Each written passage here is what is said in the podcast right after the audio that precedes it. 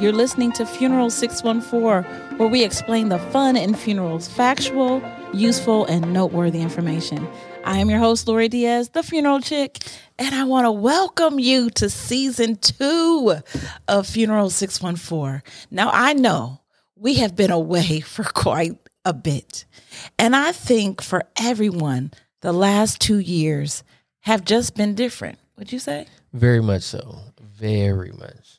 And so I think when the pandemic hit, we had just uh, started season one, and I just needed to take a break because I needed to focus on the business. It was a lot of unknown with COVID. Uh, we were a new business, and the uh, our podcast really was a travel podcast. We were traveling to locations. So during COVID, we really couldn't travel. So we had to kind of pivot. I am the queen of pivot. I tell you, I know how to pivot. So we are back. I'm excited that we are going to put the fun back in funeral. We're going to be factual, useful, and noteworthy. We're going to share that information in an educational forum.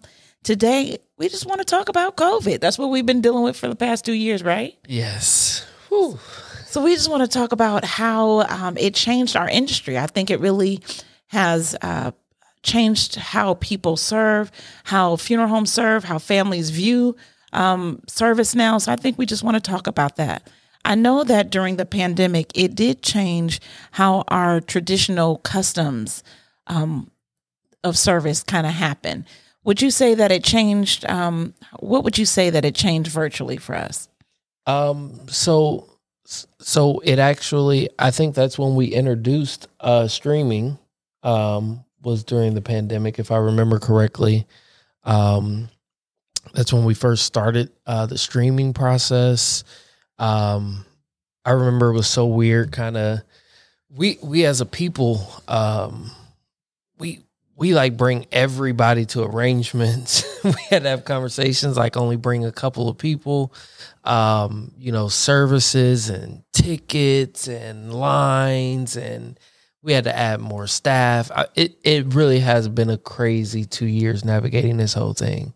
Um, I think everything changed at some point. It was um, probably the most useful time of you being able to pivot, as you put it, uh, because you had to stay on your toes. So, right. I think uh, virtually, I think it, you had to have some type of streaming capability because across the country the numbers when you know 2020 the numbers that they allowed to come into the funeral home was minimal.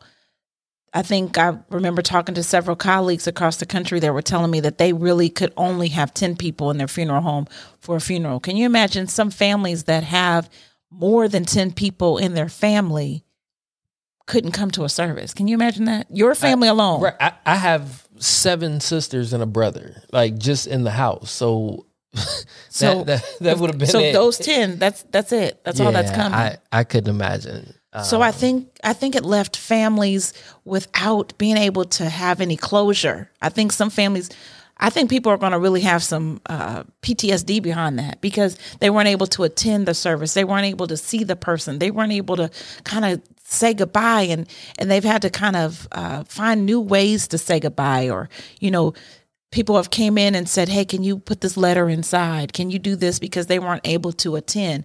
And so i'm thankful that even in ohio even though we had some restrictions um, ohio um, funerals and weddings were on the exempt list. So technically we could have as many people at a service that we wanted to have, but being a good steward and being uh, conscious of other people, not just my staff, but the people who were coming to the service, we really kind of limited that to a walkthrough visitation. Right. And I, I remember um remember every day we would watch the Mike DeWine uh, press conferences because we just thought at some point funerals was going to have more rules. It's like it's happening everywhere. It's only a matter of time.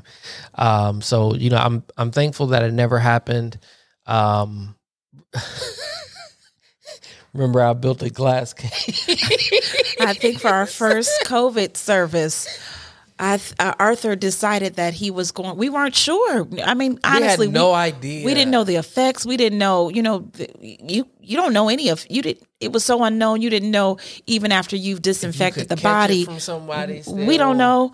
So Arthur went to the store, the Harvard store, I remember, and he was going to build this this case around so that we could use it as a barrier between the person and the viewing, but not a glass top. It was more like a ice cube or something. It was like a. Uh, it, it was like it came up from the ledge of the casket, and then it was gonna like kind of be a.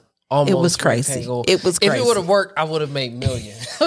it was crazy. It was crazy. I- if that thing fell apart, that thing fell apart. We were like, we're not using that. You know what? We're just go- we're just going to pray and believe pray that we are going to be okay during this service. And so, I, I mean, and I think across the country, probably other people, other colleagues, probably had that same thing. Like, okay, well. Can the casket be open? I remember watching. I think it was a lady who uh, whose husband and son passed from COVID. And I remember watching the live service and I remember she had on gloves and she, I remember she asked the, my colleague, she said, can I, can I touch him? And the lady was like, well, I, I, I would advise not, but since you have gloves on, it's, it's okay. And I remember her just laying her hand on her husband's chest, like what that would be like to lose two people in your family at the same time.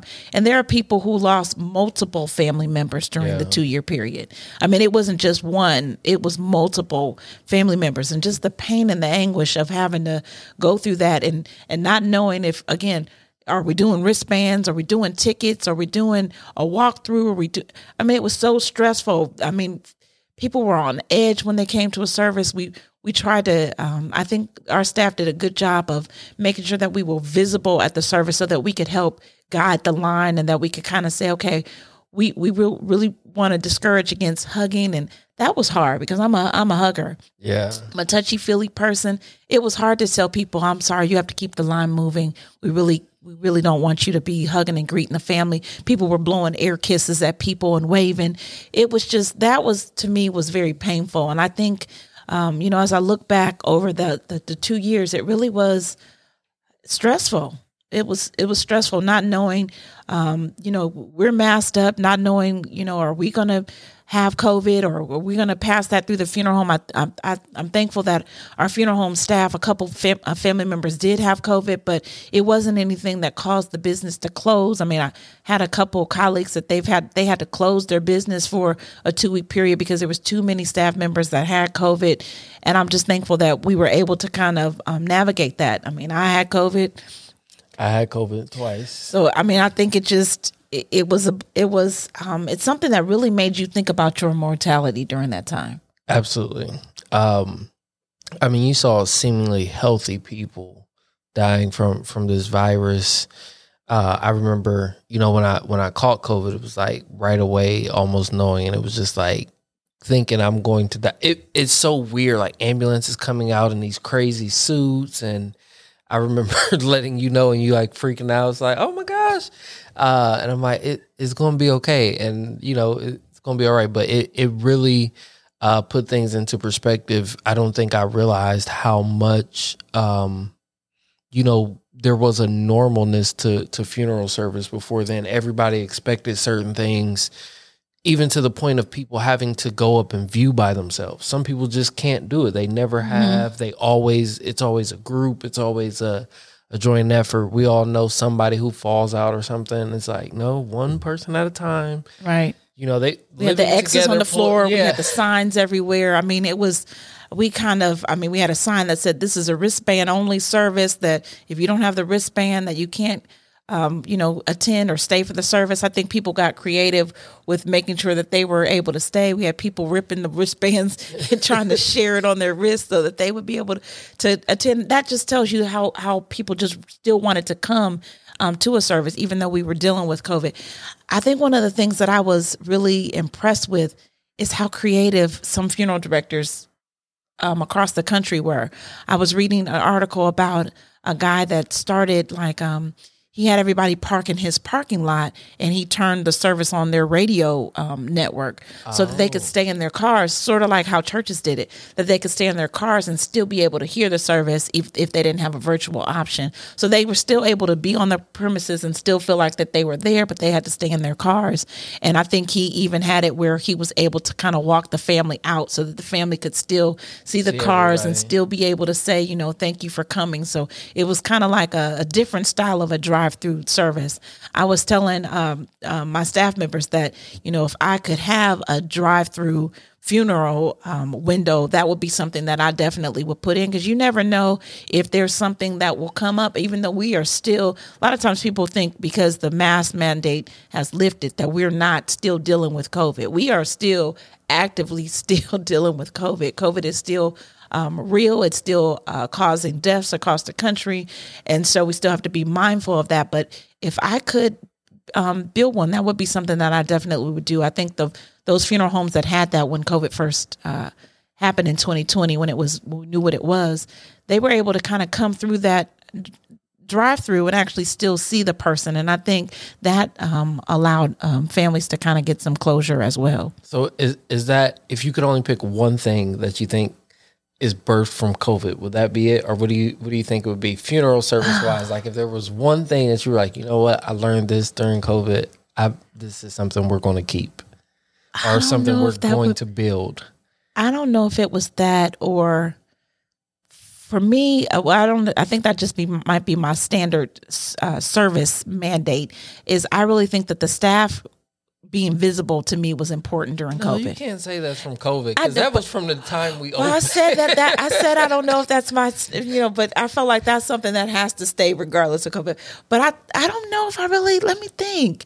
What did I feel like I really learned during COVID that I felt like had to stay? Or- Me, it, it's I think you know what? No, yeah, but that's kind of now. It just it looks nice, but I think one of the things that I learned is I think during COVID I learned how to make arrangements shorter.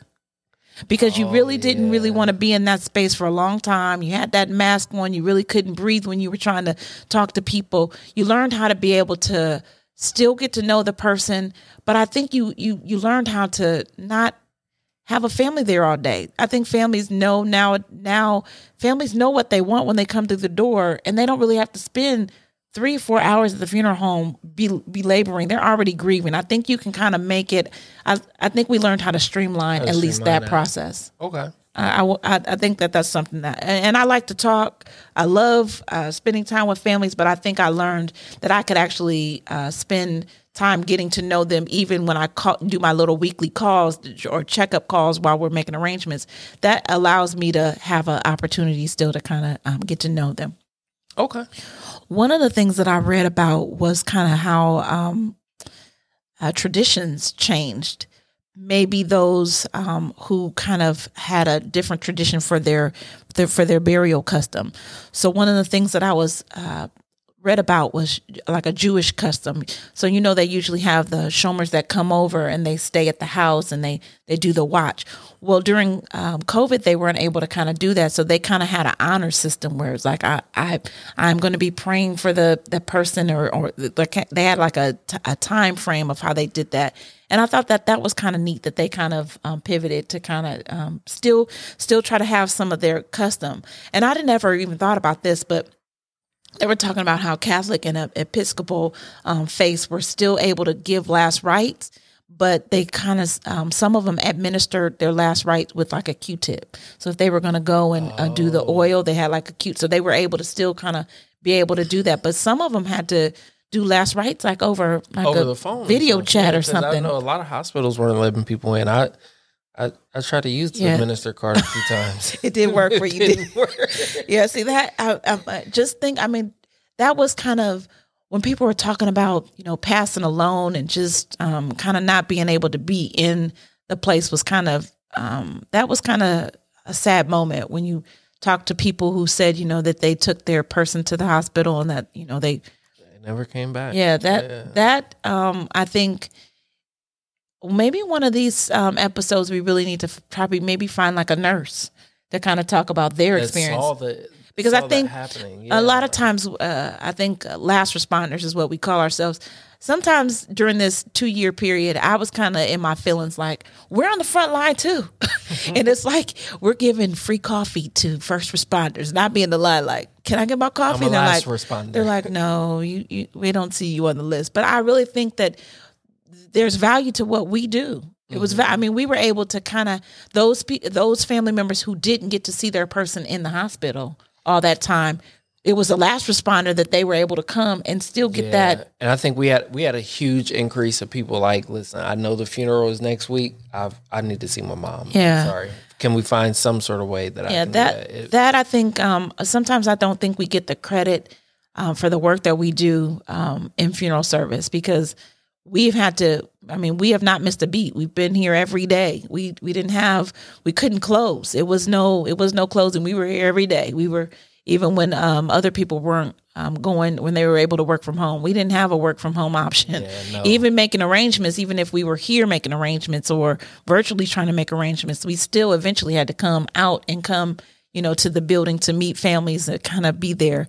And I think um, that was one of the things I think being a that makes me most proud of being a funeral director is that we are there and that we have been there. And um, I applaud our colleagues across the country. I had a a friend um, that posted one time on Facebook, and he was just saying he was kind of giving the view from the funeral director eye that you know sometimes we are drained and sometimes we are just overloaded, but we have to show up for that one more family that you have to show up for. And so that's one of the things that I think um, during COVID we, I think we saw how strong our colleagues were across the country Absolutely. especially our New York colleagues, because they um, they were saying that uh, the numbers were like 400 a day was a normal. That's a normal um, death rate, but they were like seeing them in the. I mean, they had to rent the refrigerated trucks, and they were just. I mean, they had a whole. It was, it was way more. Yeah, I, I know even even here, um, you know, picking up um, people's loved ones from hospitals and that sort of thing,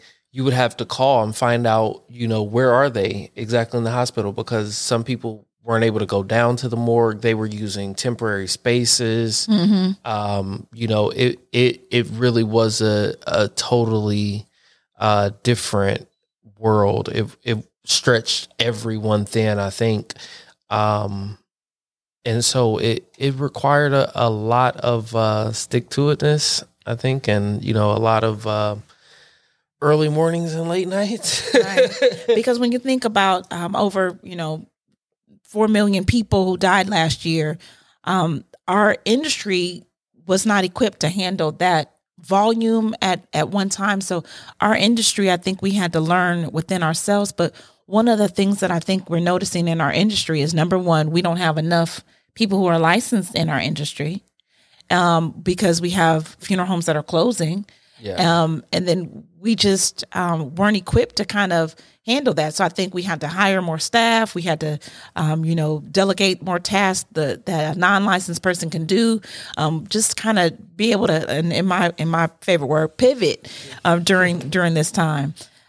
Uh, one one article I saw was talking about the um, they they saw like seventy percent cremations in their area in the last two years.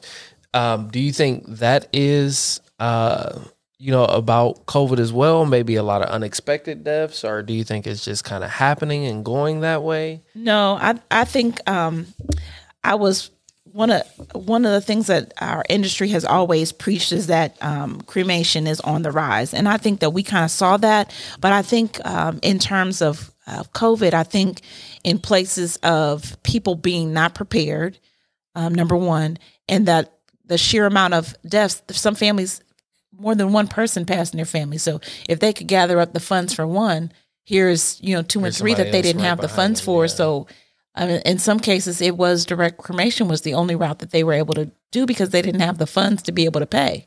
And so I think um, that um, I think in hot spots where the majority of the people um, who passed in those hot spots, I think um, National Funeral Directors Association said that the majority of those hotspot areas did choose cremation, and that they project that in that in 2035 that 50 percent of all of all 50 states will be at 50% cremation. And that's, I mean, that's huge when you think about it. But I think um, to combat that, if that's um, a word that you want to use. I think being prepared and having um, always having pre-planning seminars and teaching people how to prepare allows you to have a choice and not necessarily just do um, Do what you have to do. yeah, I Yeah. think sometimes it's a choice. If you're prepared, you you don't have to actually um, choose cremation if that's not what you want. If that's not what you want for your family. Okay. Absolutely.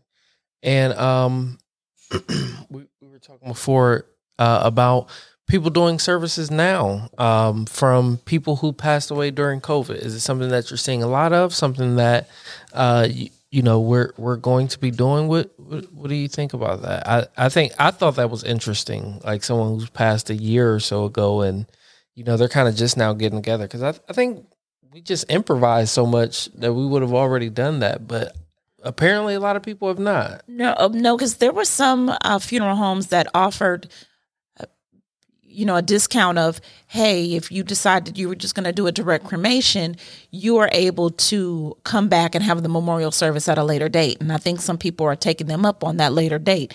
And so there are families who could not gather, who still wanted the importance because they lived across the country, who still wanted the importance of gathering who didn't improvise and have something who are now saying okay now that it's um, you know the country has kind of opened up more we want to actually have a memorial service which um, you know even remember in covid we we had a colleague who his family would not have a service because they they felt like he he needed to be honored. So that was Mr. Swanson. They wanted to make sure that they honored him, and so they waited.